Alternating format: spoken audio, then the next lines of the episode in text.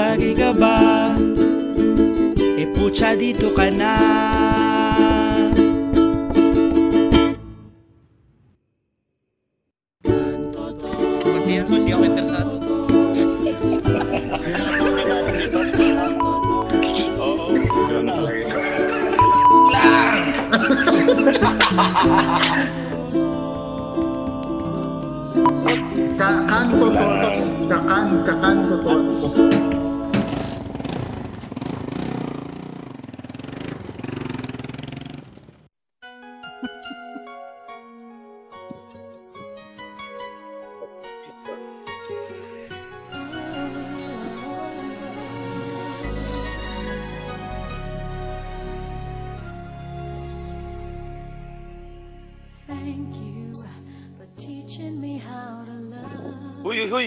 na si ma'am.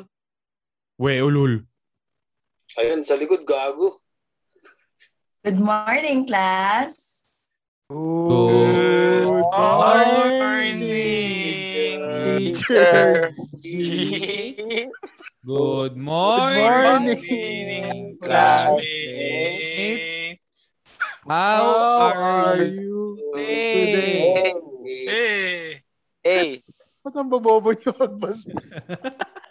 Ang daming O eh. Babo. Bobo magbasa. Eugene, yung script ah. Welcome to episode 10 of Kanto Tots.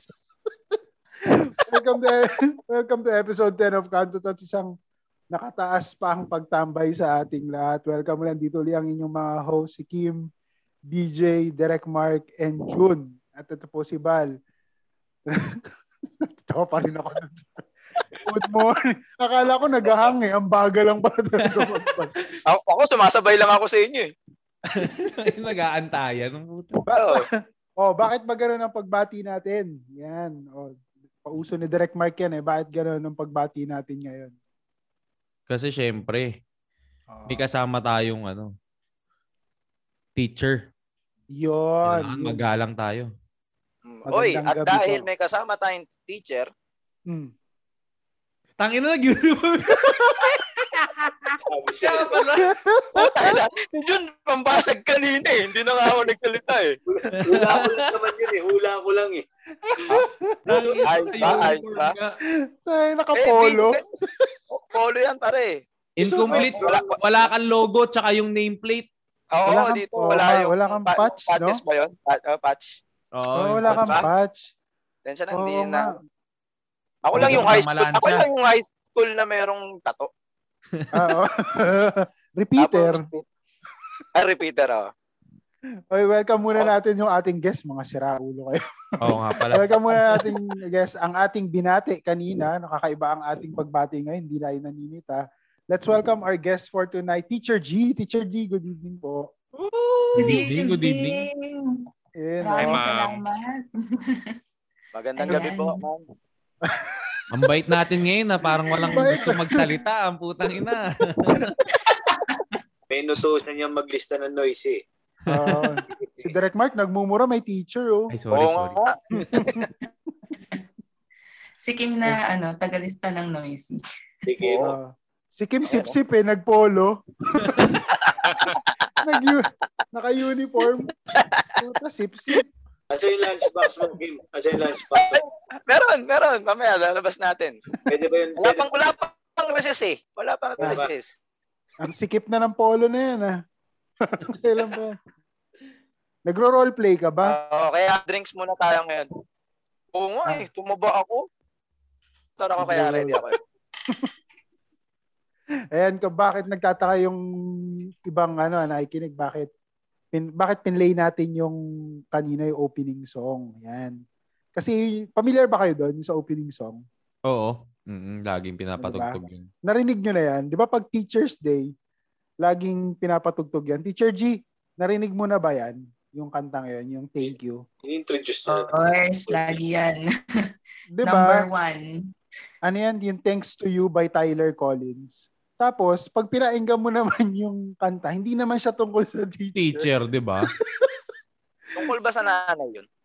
Hindi ko rin alam bro, basta hindi siya tungkol sa teacher. Kasi mer- meron lang word na teaching, kaya yun yung nilalagay nila.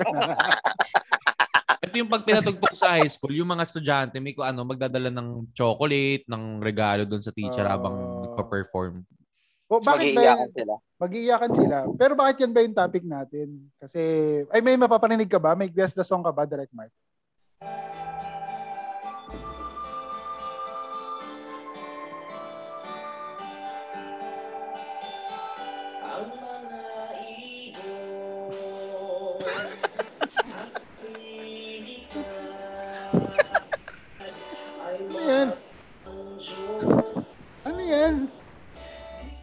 Ba pagka ano, pagka yung uma yung first yung first ano mo, first subject mo, pagka aantok-antok pa kayo, pinag-exercise kayo na ganyan, tapos may mga action-actions pa yun na ano, yung mga tinuturo, parang ang ano, kung ikaw ay masaya, pumalakpak ka, mga ka-levels yun. Ah. Saan ka ba nag-high school? Sa Bilibid? Ha? Ito ba? Ano high school? bakit? Bakit yung tugtugan mo? elementary, elementary naman, di ba? Ah, sa, Hmm. sa Kasi sa Bilibid, ganyan ang ano eh. Ganyan. Oh, di ba? oh, Pag Ang umaga. mga ibon. Hindi ko alam, hindi pa ako napunta doon, Kim. Bakit alam mo? Kota. Kaya natin, kaya ba pinatugtog mo yan dahil ang ating, ah, well, kaya rin nandito si Oo. Teacher G ngayon sa atin is because we're celebrating Teacher's Month. Okay, ang Teacher's Month ay nagsimula ng September 5 at matatapos ng October 5. So, Hmm. actually, parang sinelebrate na nila nung ah, September 5 yung ah, Teacher's Day. Pero tayo, in, in spirit of, ano, in celebrating Teacher's Month, yan. Kaya ito, special episode natin ngayon ay tungkol sa mga guro. Kaya nandito si Teacher G. Pero ma- maiba muna ako, no? Buti pa yung mga ibon, mahal ng Diyos. Bakit? Pero si Roque, malamang hindi mahal ng Diyos yun. Putang ina nun. Smooth ah. Walang kapalag-palag na transition. ah. Ibon, tas Roque po. Ah, Di ba? nako. Nako, Kasi yung mga ibon, mahal ng Diyos, si Roque hindi. Bakit ba? Yan ang at, Bakit? bakit? Yan ang ating balitang tambay of the day. Yan.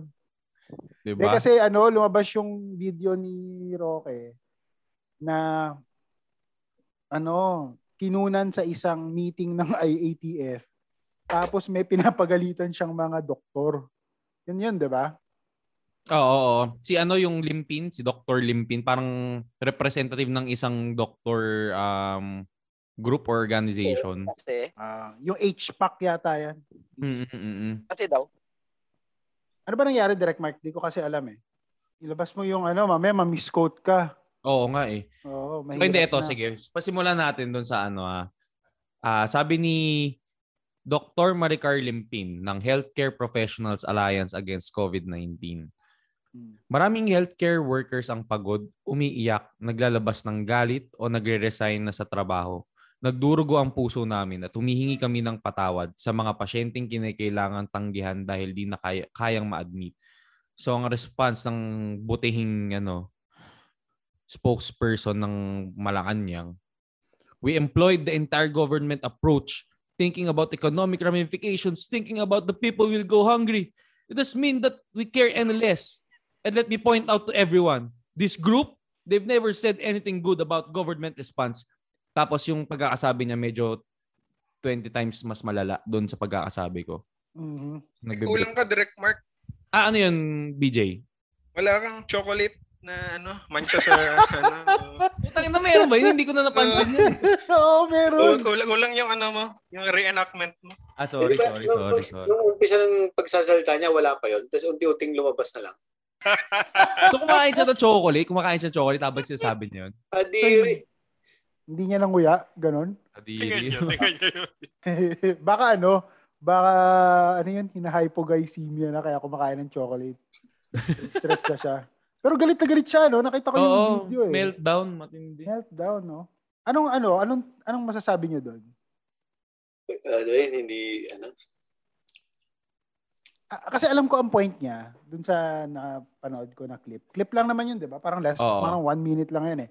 20 seconds. Parang na. oh, ang point niya lang kasi is parang hindi yata sila daw ina-acknowledge na na naghihirap, parang hindi puro lang daw yung mga healthcare workers yung ah, hindi, sila, sila rin naman daw nahihirapan din sa pandemic. Nagtatrabaho din sila, overtime, sa, ah, et cetera, et cetera.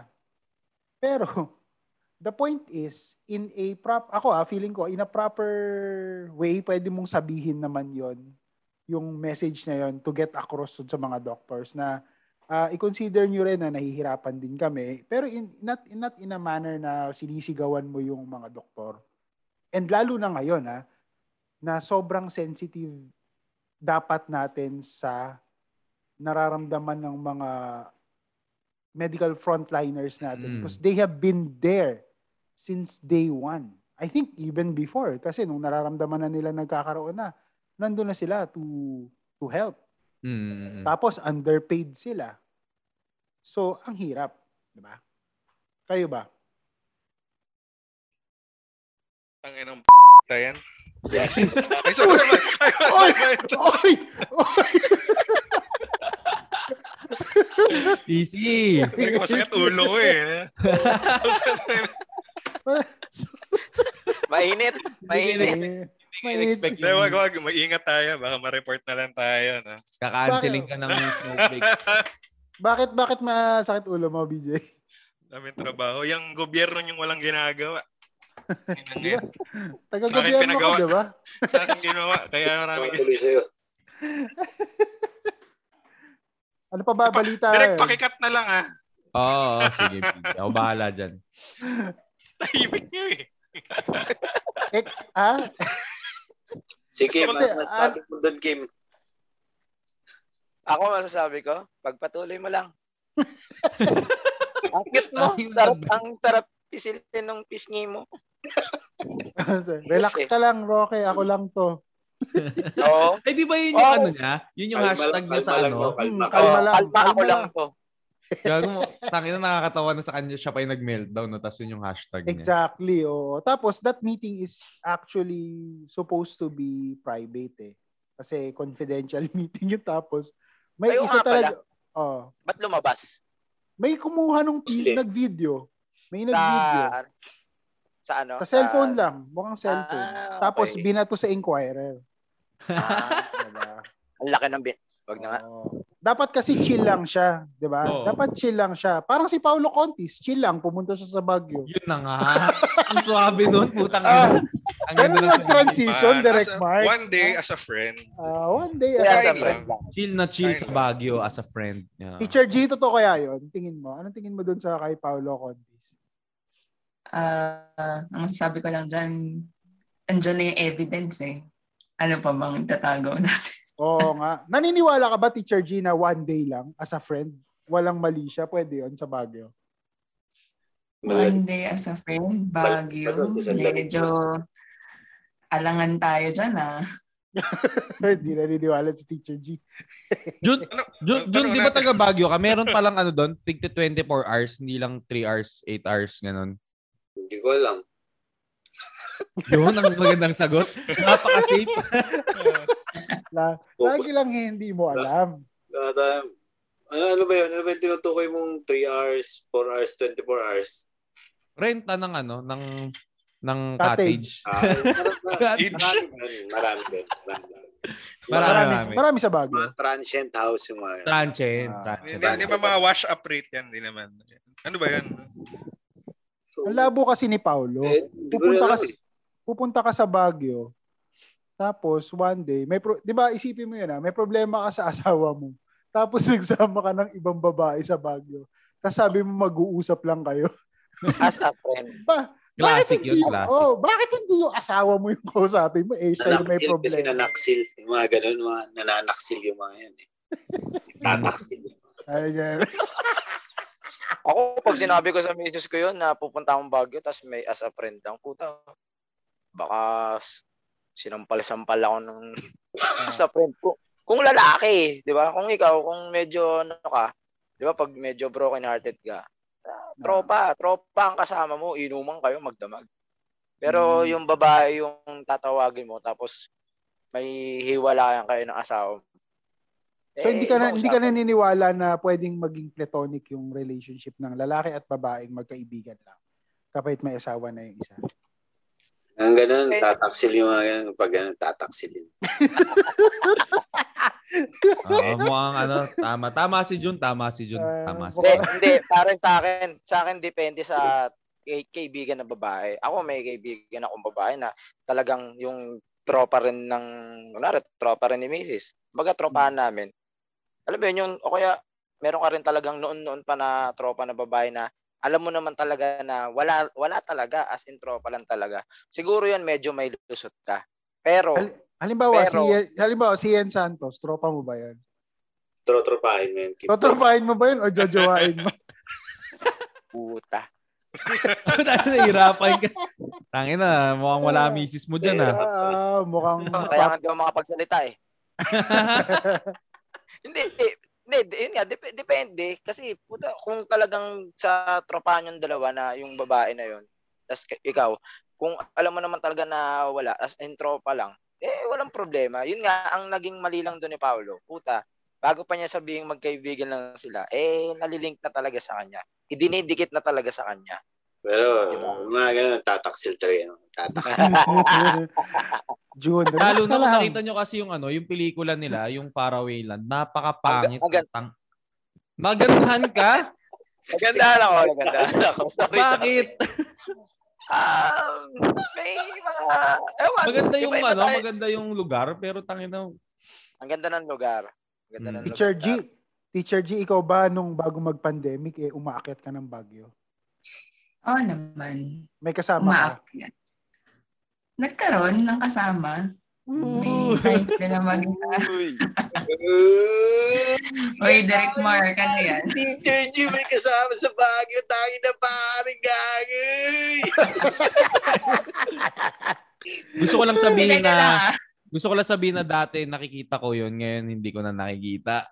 Ah, Ay, alam mo, Yun lang. Teacher G, Nasaan na? Wala na, Derek, wala na. ganun din kami. Ganun din ako eh. Noong 2013, ah. 2013, sinama ko yung girlfriend ko sa Baguio. After 8 years, putang na hindi man lang kami friends na. oh. At ba? Ano nangyari? Ah. palitan ba natin yung topic, Jun? Oo nga eh, nahihirapan, nahihirapan, nahihirapan na ako i-segue. So, Eh, gago. Talaga. Gago. hindi, alam mo, Ah. Mukhang nasasaktan si Jun ah. alam mo, siguro ang pinakamalagang ano dyan, is natuto ka, Jun. Natuto ka sa nangyari. Here comes the segue. Kaya alam mo, mahalaga yung mga ano, Aral yung sa buhay, buhay. par- yung buhay ba, yung buhay Jun parang teacher yan. Parang teacher. Tinuturuan ka lang ng mga ah. lesson. Teacher. Yung teacher, parang buhay. Pero, ano, ano ulit yun? Yung teacher, parang Sige, Direct Mark, ipaglaban Basta yun. Ah? Basta okay. Welcome sa ating topic talaga, no? Teacher's Day. gago pare. Gago pare yung teacher, parang buhay daw. Tangina gago. Sobrang labo ng transition. Pasensya na po kami, hindi pa po kami talaga sanay mag-podcast. Sabi, Lord, patawarin mo kami. Uy, namin Uy, segue, ginagawa." segue nyo na yung sa teacher para makapagpalit na ako ng polo. Ang init eh. Ay, ganun ba? Ay, hindi ko isa segue yan. Ba't ka ako. na So, dito kamusta sa Jun? teacher? Ano nga pala nangyari sa Baguio doon? Ano? Ano nga pala nangyari sa Baguio? Gusto na ni Kim i-segue eh, pero parang okay pag-usapan yung gusto mo. i- Kanina, may Paulo? Kay Paulo at yan? Paulo uli. Hindi, hindi. Oh, sige. No? Bal, kunin mo na nga. hindi ko alam mo pinagsasabi ko. Hirap na hirap po kami. Ay, nako. Pasensya ka. Ay, pasensya ka na, Teacher G, ah. Nahihirapan Okay mag-transition yun. lang. Uy, may ano, may gusto lang ako i-share. Ayan, sige. syempre, Go, di ba yung mga estudyante ko, Ay, ano yun, buti pa sa kanila, malinaw kung sino ang friends at sino ang hindi. Lagi nila sasabihin yan, teacher, crush ko si ganito. Teacher, eh, friends lang naman kami nito. Doon, doon malinaw na kung sino ang friends at Ang sino ang hindi. gago, pare. Grade 1 pa lang, pare, gago. Ang lupit do mga yun. Tangin na, gago. Grade 1 pa lang. Grade 1 ba yung mga estudyante mo, Teacher G? Grade 1 Um, nagka, nakaka-handle ako ng ano, primary. Primary. Ah, Pero yung mga nag-categorize na ng ganun, crush, tropa, mahal. Grade 1. Alam Ah, na nila one. yon. Grade 1? May idea Grabe. na yun sila. Ako, tama ako, pare. Gago, tama ako. Uy, tama ako. Oy, baka nagtataka kayo bakit nagtatanungan na sila. O si June pala, bukod kay Teacher G, eto si June, teacher din to. Di ba? Teacher ka talaga, June, di ba? Oo, hindi, hindi, hindi lang halata. hindi halata, pero teacher talaga ako. Ah, Teacher si June Sana by Jun, maging profession. teacher ka ng anak ko. gusto mo ba? Alam mo, tuturo. hindi lang yung anak mo, tuturuan ko ng leksyon, pati yung ama.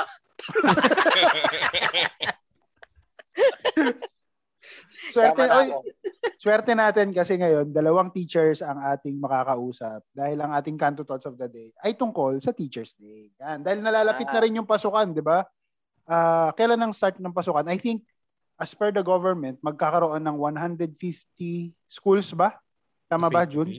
Ano lang yun, ah, pilot test lang yun. O Pag pilot test. No, na magkakaroon ng ah, 150 schools yata na face-to-face. Yeah, yeah. no na kasi ang tagal na rin natin na ah, ang tagal na rin natin na hindi Online. na, naka-online no? So it's already taking toll. So nagde-decide na ang DepEd na kailangan ng mag face to face so ito ang magiging pilot test. Okay. So pero bago yan bago natin pag-usapan pag-usapan muna natin kasi hindi, kanina pa nandito si Teacher G. Hindi man lang natin siya ini-interview tinatanong pasensya ka na Teacher G ah bago lang kami sa pagpa-podcast eh so pag bago Minsan Ah. nakakalimutan namin na may bisita kami. Nag-uusap-usap na lang eh. Teacher G, ah, anong, di ba pag, anong major mo nung sa education? Di ba may major kayo, education? Mm-mm, meron. So, yung sa akin, yung undergrad ko na, yung na- nakuha kong degree talaga is um, secondary ed, major in special education. So, sa amin kasi kapag secondary ed ka, may option ka mag-major-major or mag-major-minor. So, since yung major ko ay SPED, ang minor ko naman ay health education. So, yun. Naku. Yun yung background ko. Ah, okay. Ikaw, Jun, ano yun sa'yo? Kami, ano ako eh, uh, B, Bachelor of Elementary Education, major in SPED. Hmm, okay. Major in SPED. So, pareho kayong SPED. Oo, pero kay Teacher G, Secondary. kayo, no? Ayos ah. Meron ba tayong mga secondary schools na merong Oo nga. SPED? Meron. Kasi, ah, meron talaga. meron. Mm, kasi ako Meron. yung yung aking school dati, nung elementary school ako, ah dito sa May Manila, meron kaming parang special na building para sa SPED. Aside from the advanced learner building, meron talagang dedicated na SPED. So, yun alam ko sa elementary. Pero sa high school, meron din.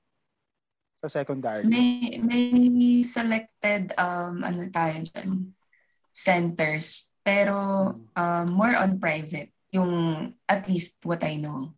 Mm, okay. Tapos, after nyong mag-graduate, ano yung naging, nakadiretso agad kayo sa, ano yung hinawakan nyo na class? As in, SPED agad, elementary, SPED high school? Siguro sa akin, ano, um, pagka-graduate ko, um, dumiretso kasi ako dun sa kung saan ako nag-practicum. So, diretso SPED yun. Um, yung mga hinawakan ko noon, mga 12 years old pataas. So, talagang mga, meron akong ano, nahawakan na, or naging class na ka-age ko yung mga students ko. So, an, in tambangan 20-something, mga bata-bata pa. So, Kaedad Ayun. mo? So, yung stud- kaedad ko. mm kasi um, yung mga na-handle ko noon with autism, with intellectual disabilities, ganyan. So, ayan. So, syempre yung chronological age naman, ano, Mm. hindi hindi same. Mm. Sa mental age. Yung, oo, tama.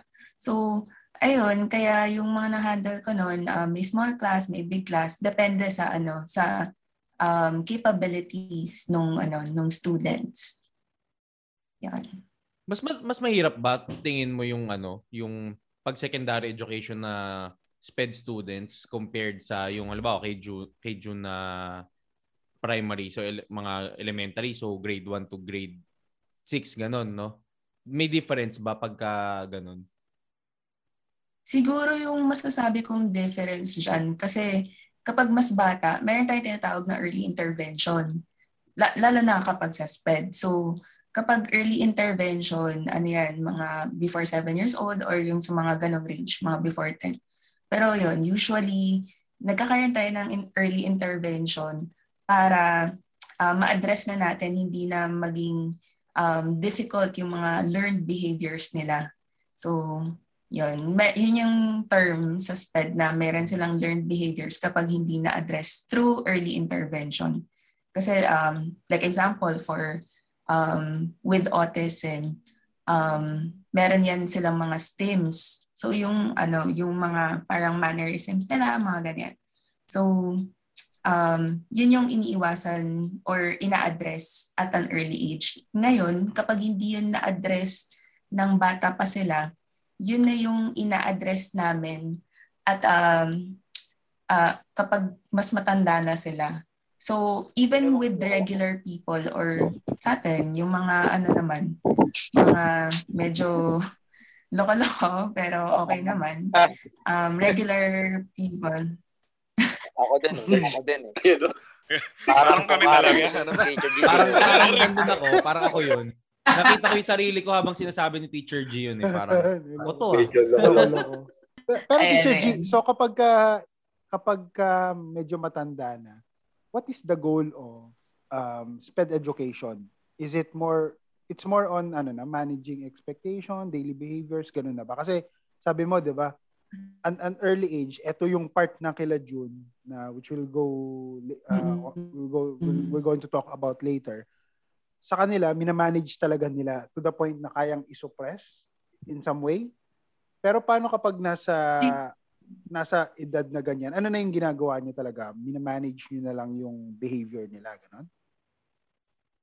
Ah, ano yan eh, marami kasing factors yan. So, syempre, um, being a special education teacher, maraming kailangan tingnang angulo. Syempre, nandyan yung parents or kung sino man yung guardians. Ano ba yung expectations nila and ano ba yung kailangan nilang um, kailangan nila na gawin ng mga anak nila. Tapos, um, syempre, nandyan din yung multidisciplinary team natin. So, yung mga speech path natin, yung mga occupational therapist natin, um, physical therapist, yung mga ganyan. So, mga ah, iba't ibang ano pa, professions involved um, in, in teaching the students. Pero, um, on, on my background, more on functional skills yan. So, like, halimbawa, um, babangon sila, no?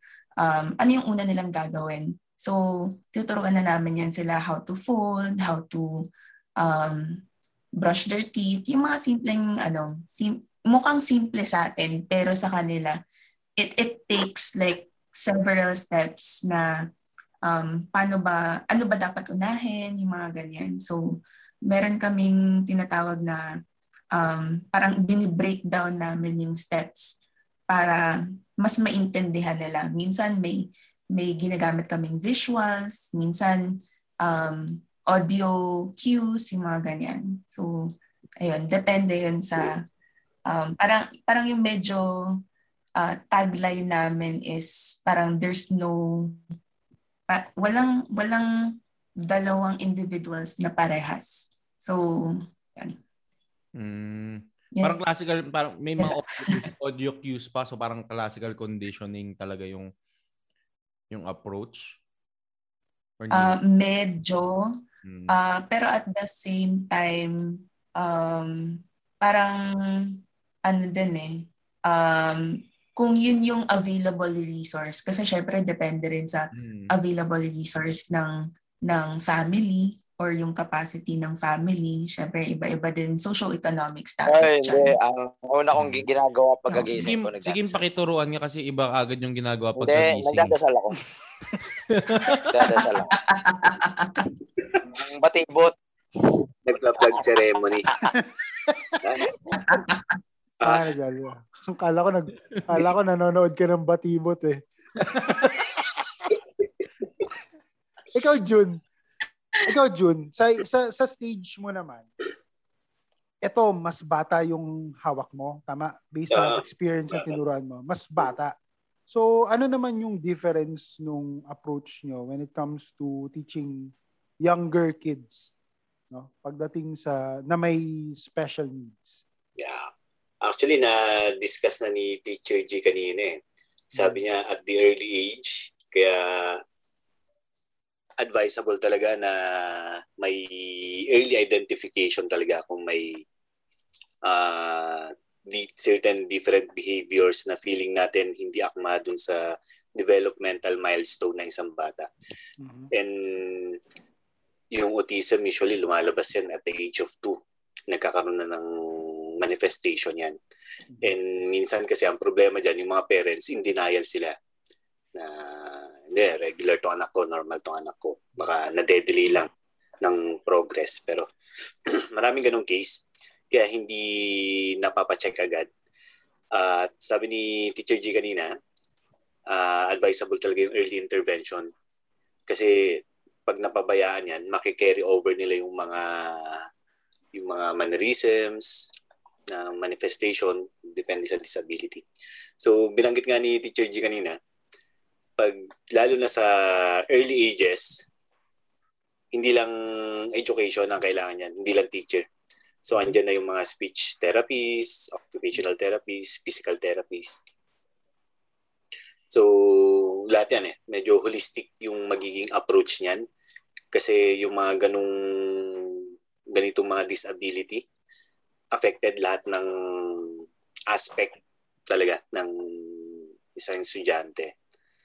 Okay. so, Pero ah, yeah, actually, and usually, pag dumaan sa early intervention, bihira yung mga schools dito, lalo na public schools, na magpro-provide talaga ng occupational therapy and speech therapy. Kaya magastos talaga yung mag-alaga ng, ng mga anak na may special needs kasi talagang they go to private practitioners eh. So other than schooling, ine-enroll pa nila sa iba't ibang mga therapy sessions. Depende sa need ng bata. And basically, ako, honestly, hindi ako nagturo ng SPED. Kaya, Mm. pero alam ko yung, pero during my practicum days, medyo babad din naman ako sa mga SPED centers. Kaya hang, hanga tayo sa tulad ni Teacher G na nga eh. iba, iba yung level ng trabaho sa Oo. pagtuturo sa SPED. Ano, kung mahirap na yung pagtuturo sa regular class, ano, mas mahirap yung pagtuturo talaga sa SPED. Kasi in, iba-iba yung expectation mo kada estudyante eh. Hindi yan yung typical na by the end of the quarter, may expectation ka na may magta-top 10. Kasi yan, hindi uso yan dun eh. Kasi Mhm. depende talaga sa needs nila at sa pangangailangan nila. Yung Ah, kailangan mo ituro. And ikaw, kailangan mo talaga i-contextualize yan isa-isa.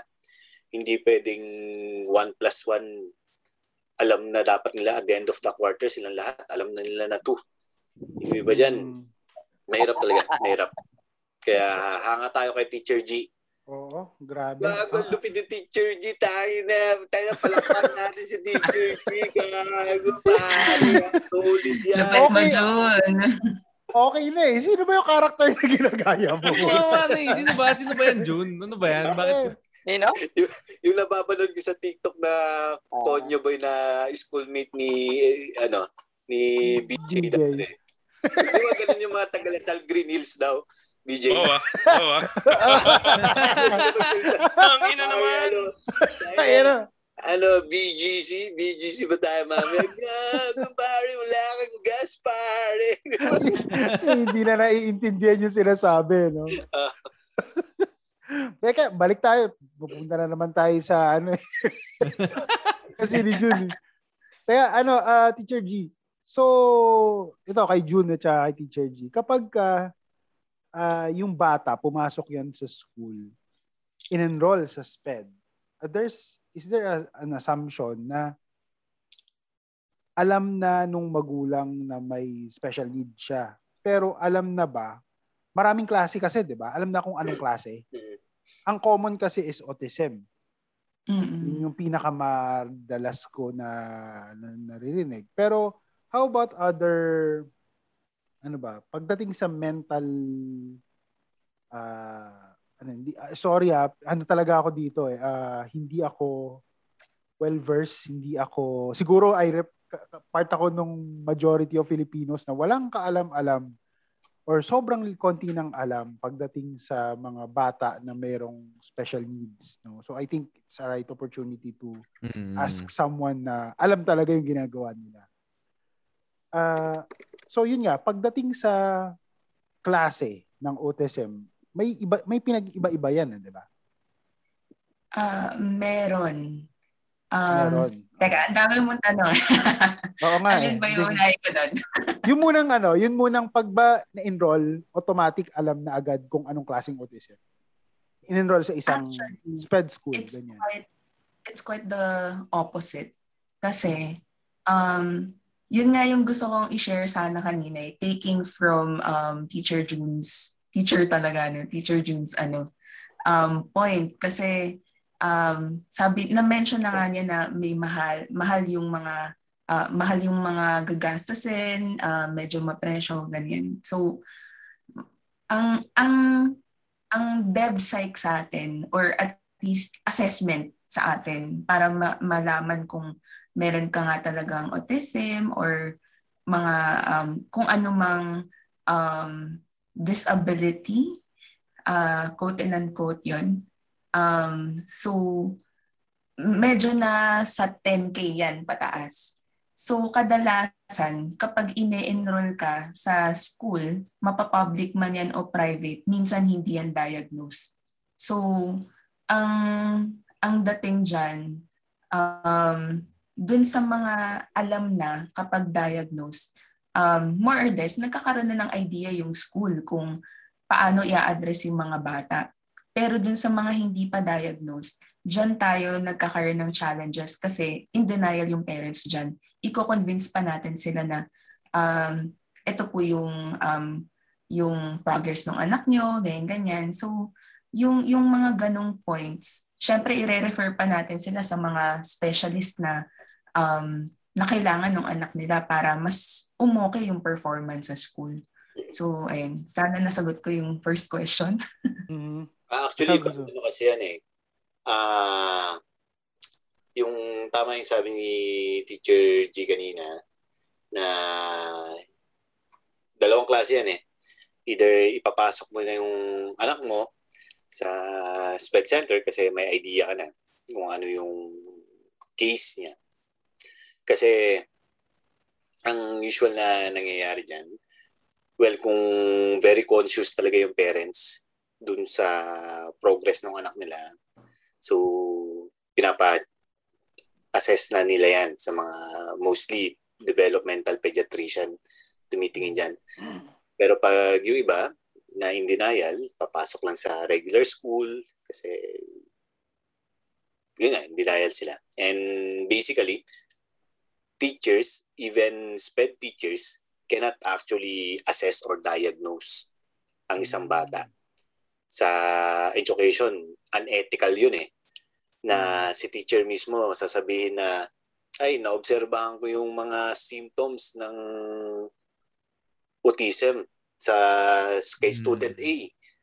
So, Ah, bawal yun. bawal yun. Bawal. Bawal Kahit yun. lisensyado kami, hindi Oo, kahit- hindi yun scope ng license. Mm. Mm. Sabagay. Kasi psych, kumbaga parang psych talaga dapat ang may Nag-evaluate. authority, di ba? Actually, Mm. medical doctor talaga ang mag-evaluate. Medical Yeah. doctor, Mm. not ju- Medical. not even uh, psycholo- psychiatrist or psychologist. Hindi, oo.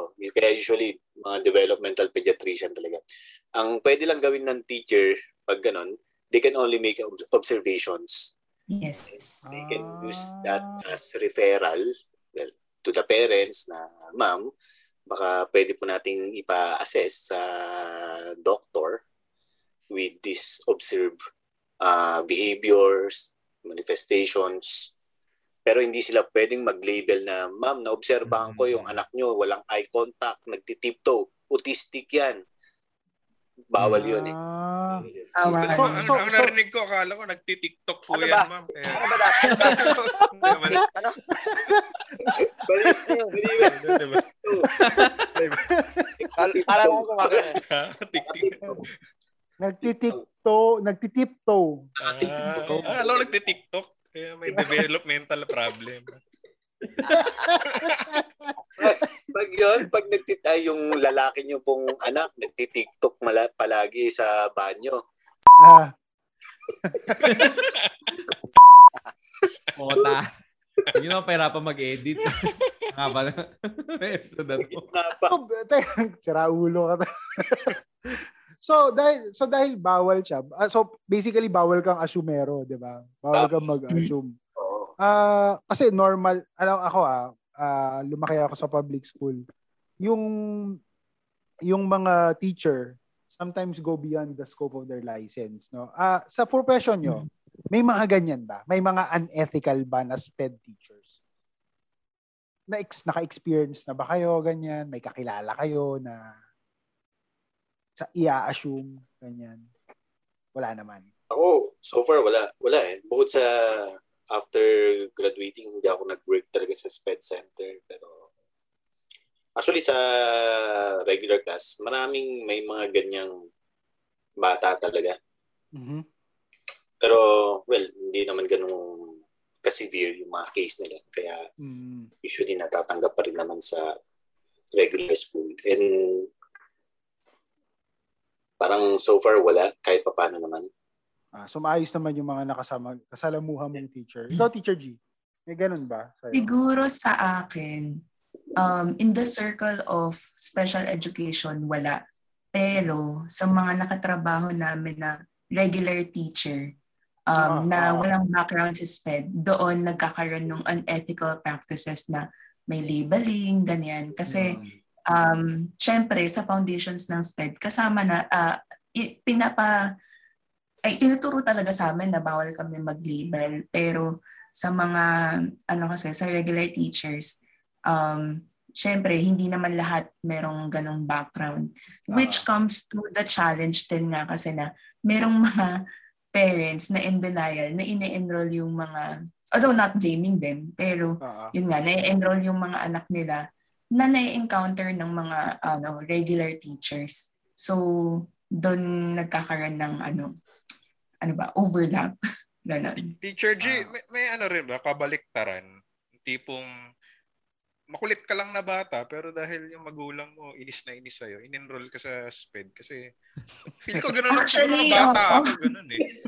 Pakiramdam ko kung uso na yun dati nung panahon ko, in-enroll rin ako ng magulang ko sa SPED eh. Pero may nangyayari bang ganun?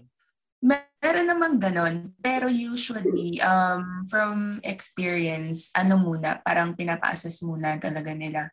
So, um, tsaka siguro doon ko na rin maisisingit na when we do assessments, or at least um, yung observations ng isang teacher, no, kailangan ang ang mga ano ba to, mga habits nila or yung mga tinitingnang aspeto or red flags kung tawagin, kailangan nagmamanifest siya in two or more settings. Kasi kung let's say, itong kakulitan ng bata na to sa school lang siya nagmamanifest, pero sa bahay hindi.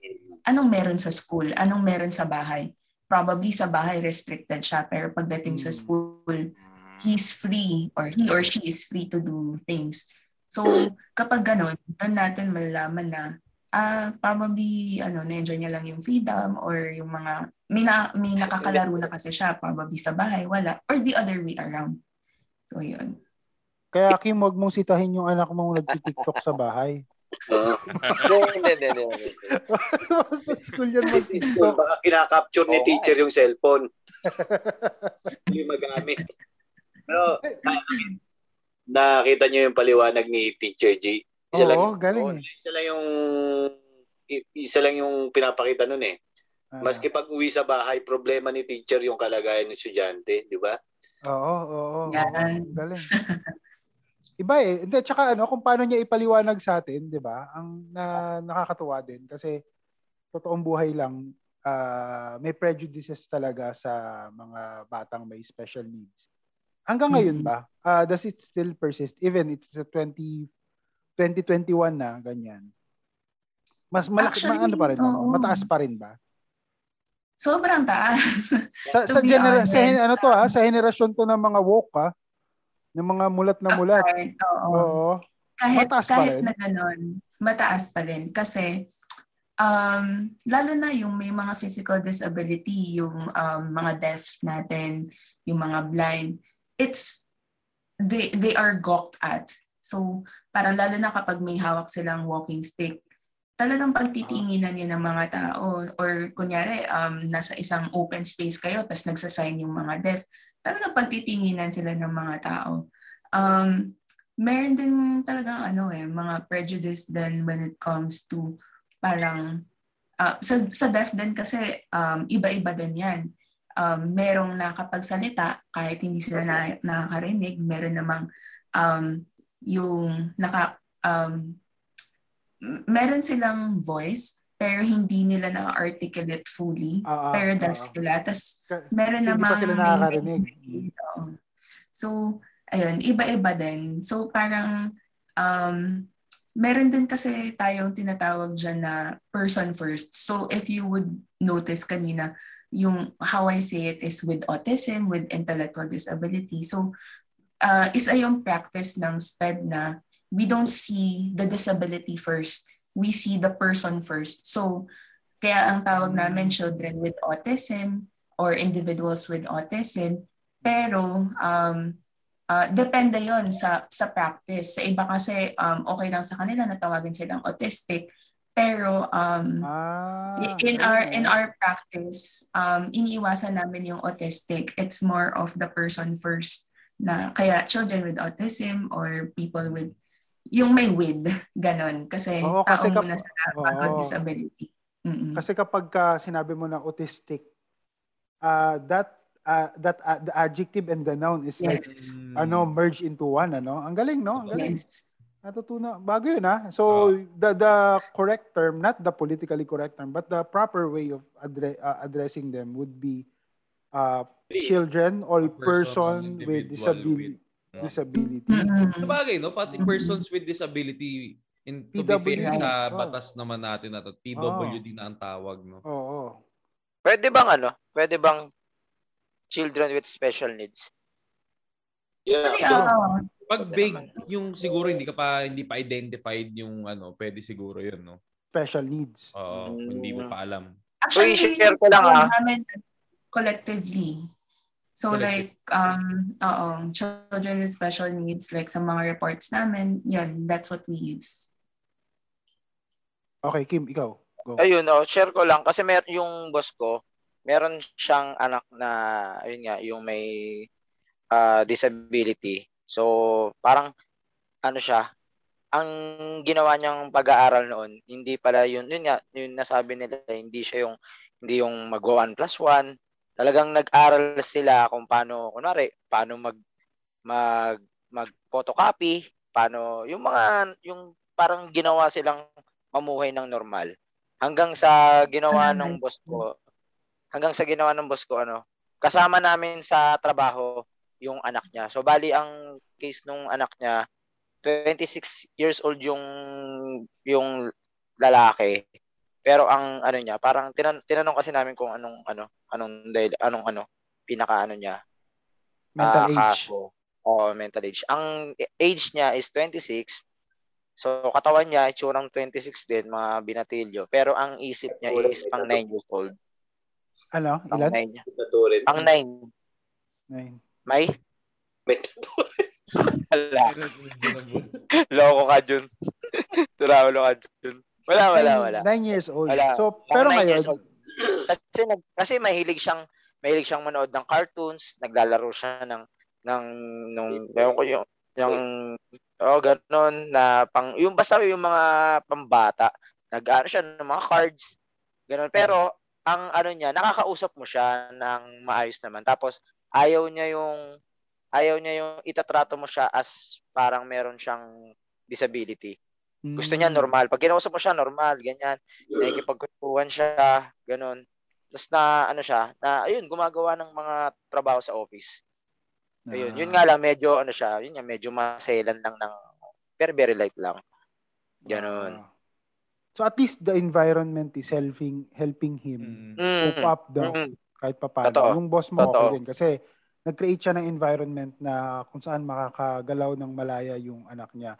Kasi let's be Mm. honest, hindi naman hindi naman sa lahat ng lugar ah pwede, pwede silang pumunta pero there would be a hesitation on the part of the the parents kasi ma, ma, ma-expose yung anak niya sa mga ignoranting tao. Mas Mm. siguro no, yun yung fear Mm. na na hindi dahil ayaw mong dalhin yung anak mo doon. It's because 'di ba, ang daming reports na ganyan sa balita, dinidiscriminate. actually, kahit sa pagpapa-enroll, Ah, ayaw ng parents kasi yun yung takot nila. Baka mabully, mm. mapagtripan, yung mga ganon. Si BJ ba, may meron ba tayong mga mga batas na promo-protekta sa mga mag-aaral natin na may kapansanan or ano? Oo. Yan, yan. Napakataba, napakapunong-puno ng ng, Ah, ng talino ang sagot. Meron ba? Papunta, Oo. papunta sa piyok eh. Oo. Oh, dahil dyan, naman natin na meron. Oh, Oh, baka gusto mong dagdagan. Sana pala ako na sumagot eh. Oo lang pala yung sasagot. Ah, oo. Wala naman palang kasunod na ano eh. Pero may tanong ako. Bal- Babalik tayo dyan kay BJ at sa batas niya. Tingnan natin si BJ at sa batas niya. Ay, may tanong ako, Teacher G. Um, the way you teach uh, ang at yung mga children with special needs is very is very personal, tama ba? So paano yung naging adjustment niyan ngayong hindi face to face yung pagtuturo sa kanila? Mo, magandang tanong yan. Sige, Teacher G, sagutin mo yan. Akala ko pa naman ikaw sasagot. Kung baka maganda ka, akala ko ikaw sasagot. Ayop ka, Jun. Ayan. So actually it's it's it's been really challenging kasi nga yung mga regular students no, may mahirap na um at nahirapan din sila um attending a class. Um siguro yung parang pinakang challenge dito or or at least moving forward no um to to ano ba parang help each other through that challenge is um, talagang naka mas involved na ngayon yung mga guardians, yung mga parents, and other family members. Kasi um, sila na yung, ano, eh, dati kami nagpa-prom, pero ngayon sila na. So, syempre, kunwari, kailangan gawin tong activity. So, um, sila na yung gumagabay, more or less. So, at least alam nila how, kasi ganun din naman eh, in, in SPED, parang gagawin namin sa school, hindi pwedeng hindi nila gagawin sa bahay. Kasi nasan yung continuity doon? Parang, um, ang, ang magiging connotation tuloy ng bata is, um, okay, sa school ko lang naman pala pwedeng gawin to eh, tas sa bahay, free na ako. So, mm, in a sense, um, somehow, nakatulong yung yung ganitong setup kasi mas nagiging involved na rin talaga yung um, kung sino man yung kasama ng mga bata sa bahay. But at the same time, it's it's a challenge adjusting to it also. Ah, Kasi um, in, in terms of preparations, kailangan ano na eh, prepared na talaga lahat ahead. Um, yung transition mo from this activity to another activity, yung yung materials, ganun. Yan. Alam mo, Bal, magandang tanong talaga yan eh. Hayop ka. oh, nasagot naman ang maganda ni Teacher Ah, sagot ako, maganda to, maganda to. Ah, Papakinggan, Maganda to, maganda to. ah, sige. Alam mo, last year, masipag akong attend ng mga webinar sa UP eh, sa Ah. College of Education. And actually, logistical nightmare yan sa mga parents na may anak na may special needs. Lalo na yung may mga autism. Oo. Kasi ang isang characteristics ng learner na may autism, they hate changes. Whether Mm. in routine, in physical environment, yung setup. Kasi for the longest time, kung nag-aaral yan, isa lang ang routine yan eh. Babangon, kakain, magbibihis, papasok, punta sa school, upo sa mesa, sa sariling assigned na mesa. And yung mga may autism, lalo na yung mga severe cases, pag may nabago ni isa dyan, magwawala yan, maniwala ka. Team, BJ, Ah, Direct Mark, maniwala kayo, magwawala yan. Kahit isa dyan, ah. ah, wala, maputol, mabago. Di ba, Mm. Teacher G?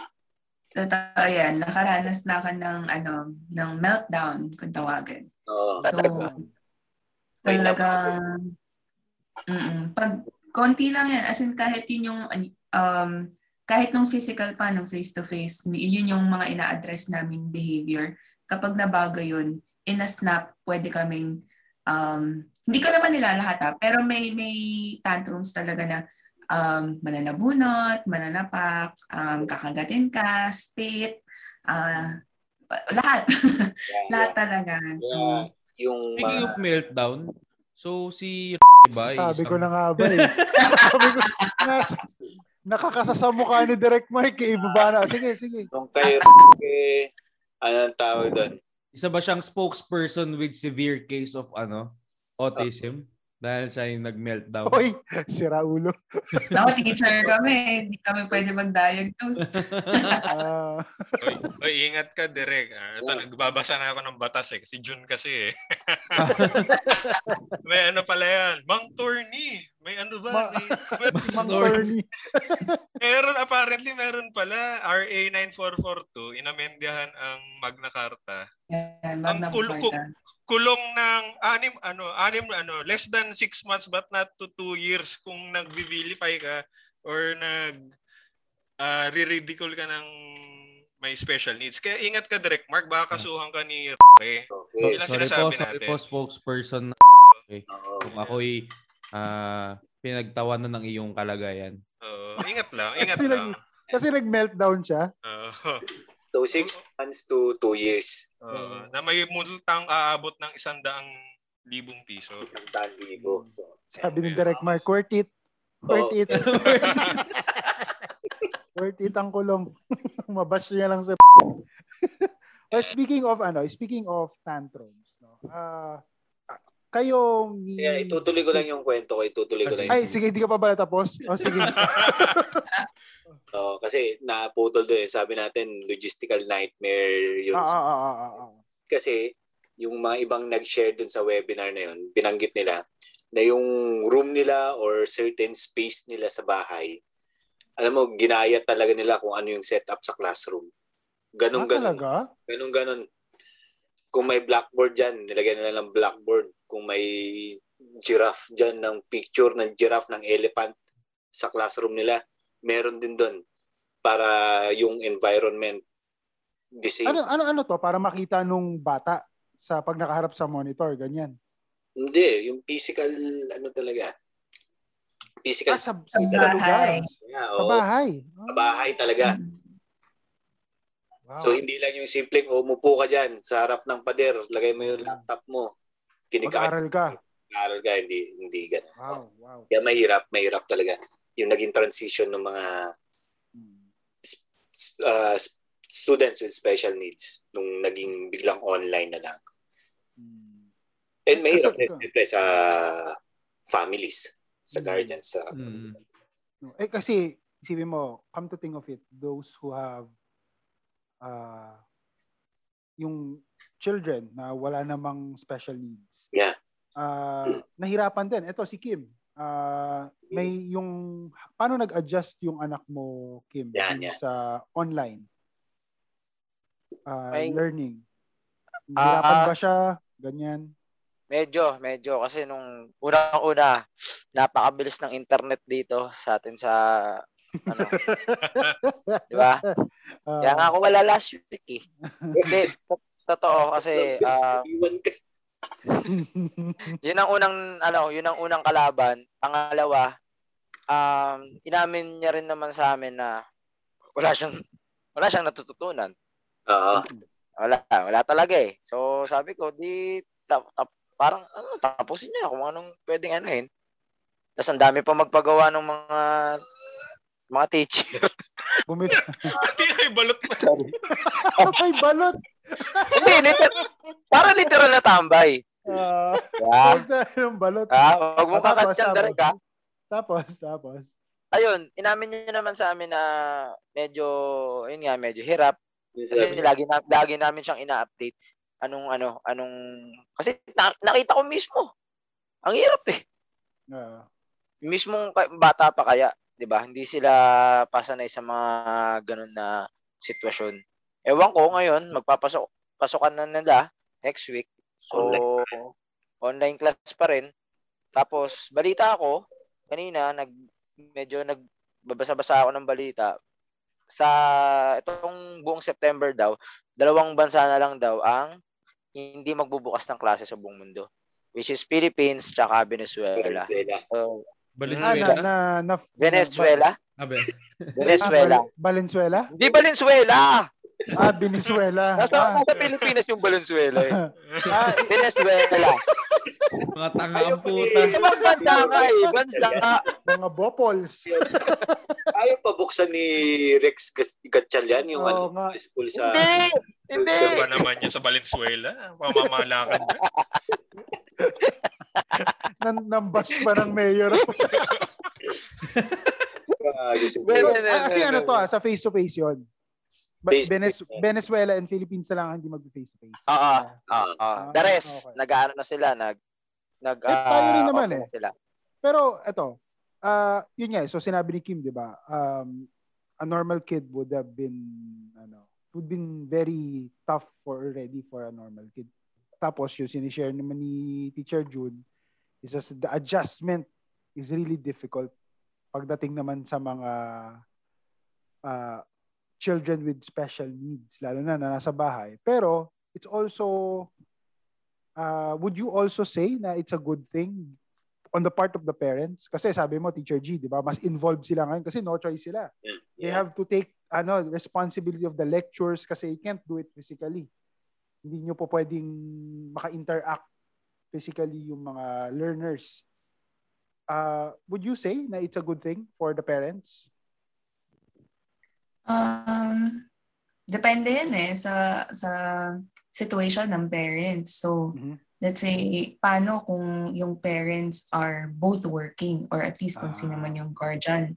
So, probably it it's not beneficial for them.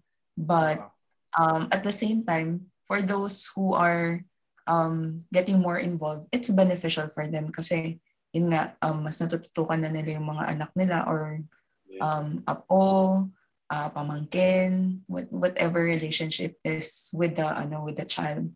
So, ayun. Teacher Um, G, Teacher June, totoo ba yung balita na uh, etong ang nakinabang talaga dito sa gantong distance learning ay mga magulang eh na, natututo ulit sila paano magmat paano sumagot ng mga word problems. Totoo yun.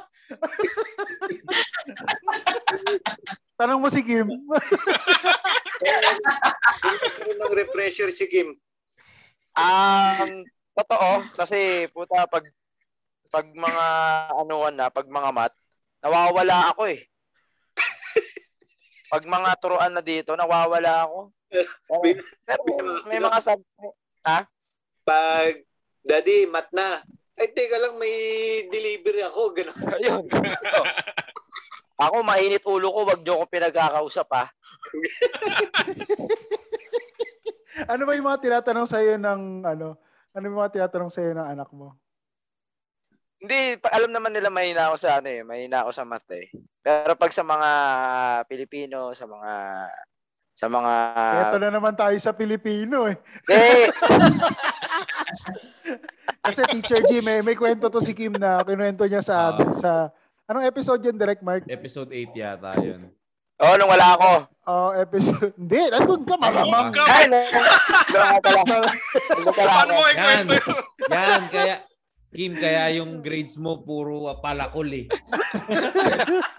Oy, sobrang proud ako sa mga grades ko. Puta, lahat ng klase ng grades na ako ako. Gago si Bongo nga, perfect attendance daw sa session eh. Ah, pero ano, ito, sige, maiba tayo. Para mapuntahan natin yung point ni Kim. Nag-ano na ba kayo? Ito muna, mabilis lang. Kayo, Teacher G at Teacher June. Nag-handle din kayo ng ah, classes na hindi ah, special ed. As in yung regular. Nag-ano rin kayo? Hmm. Nag, nag-handle din kayo ng classes na yan. Ayan. Kasi yung next na itatanong ko sa inyo is your best and worst experiences as teachers. Okay? Pero wag mo nyo munang sasagutin yan, Teacher June and Teacher G. Kasi papakinggan natin yan sa continuation ng ating Teacher's Day special episode sa episode 11. Okay? So again, this uh, podcast has been brought to you by Anchor.fm and of course, our number one sponsor, ang Barack Obama. Tandaan nyo ah, pakinggan nyo yung next episode sa episode 11. Continuation to kasi marami pa tayong pag-uusapan kasama ang ating special guest na si Teacher G and hindi naman masyadong special to, si Teacher June. Kaya muna dito sa Kanto Tots, ito si Val, kasama si Direct Mark, BJ, Kim, June, and Teacher G nagsasabing, if your thoughts ain't can, bawal ka dito sa Kanto Tots hanggang sa susunod na pagtambay. Dito sa kanto ng mga maraming iniisip pero walang ginagawa ang Kanto Tots. Kanto to. Woo! Ah, Uy!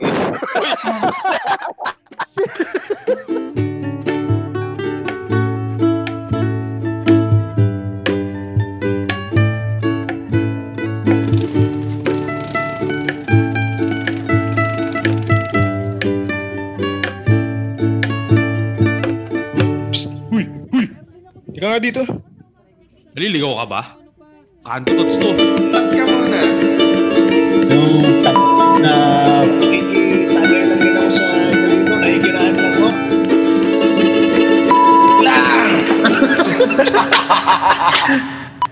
Ka- Kanto Tots, kakan, kakanto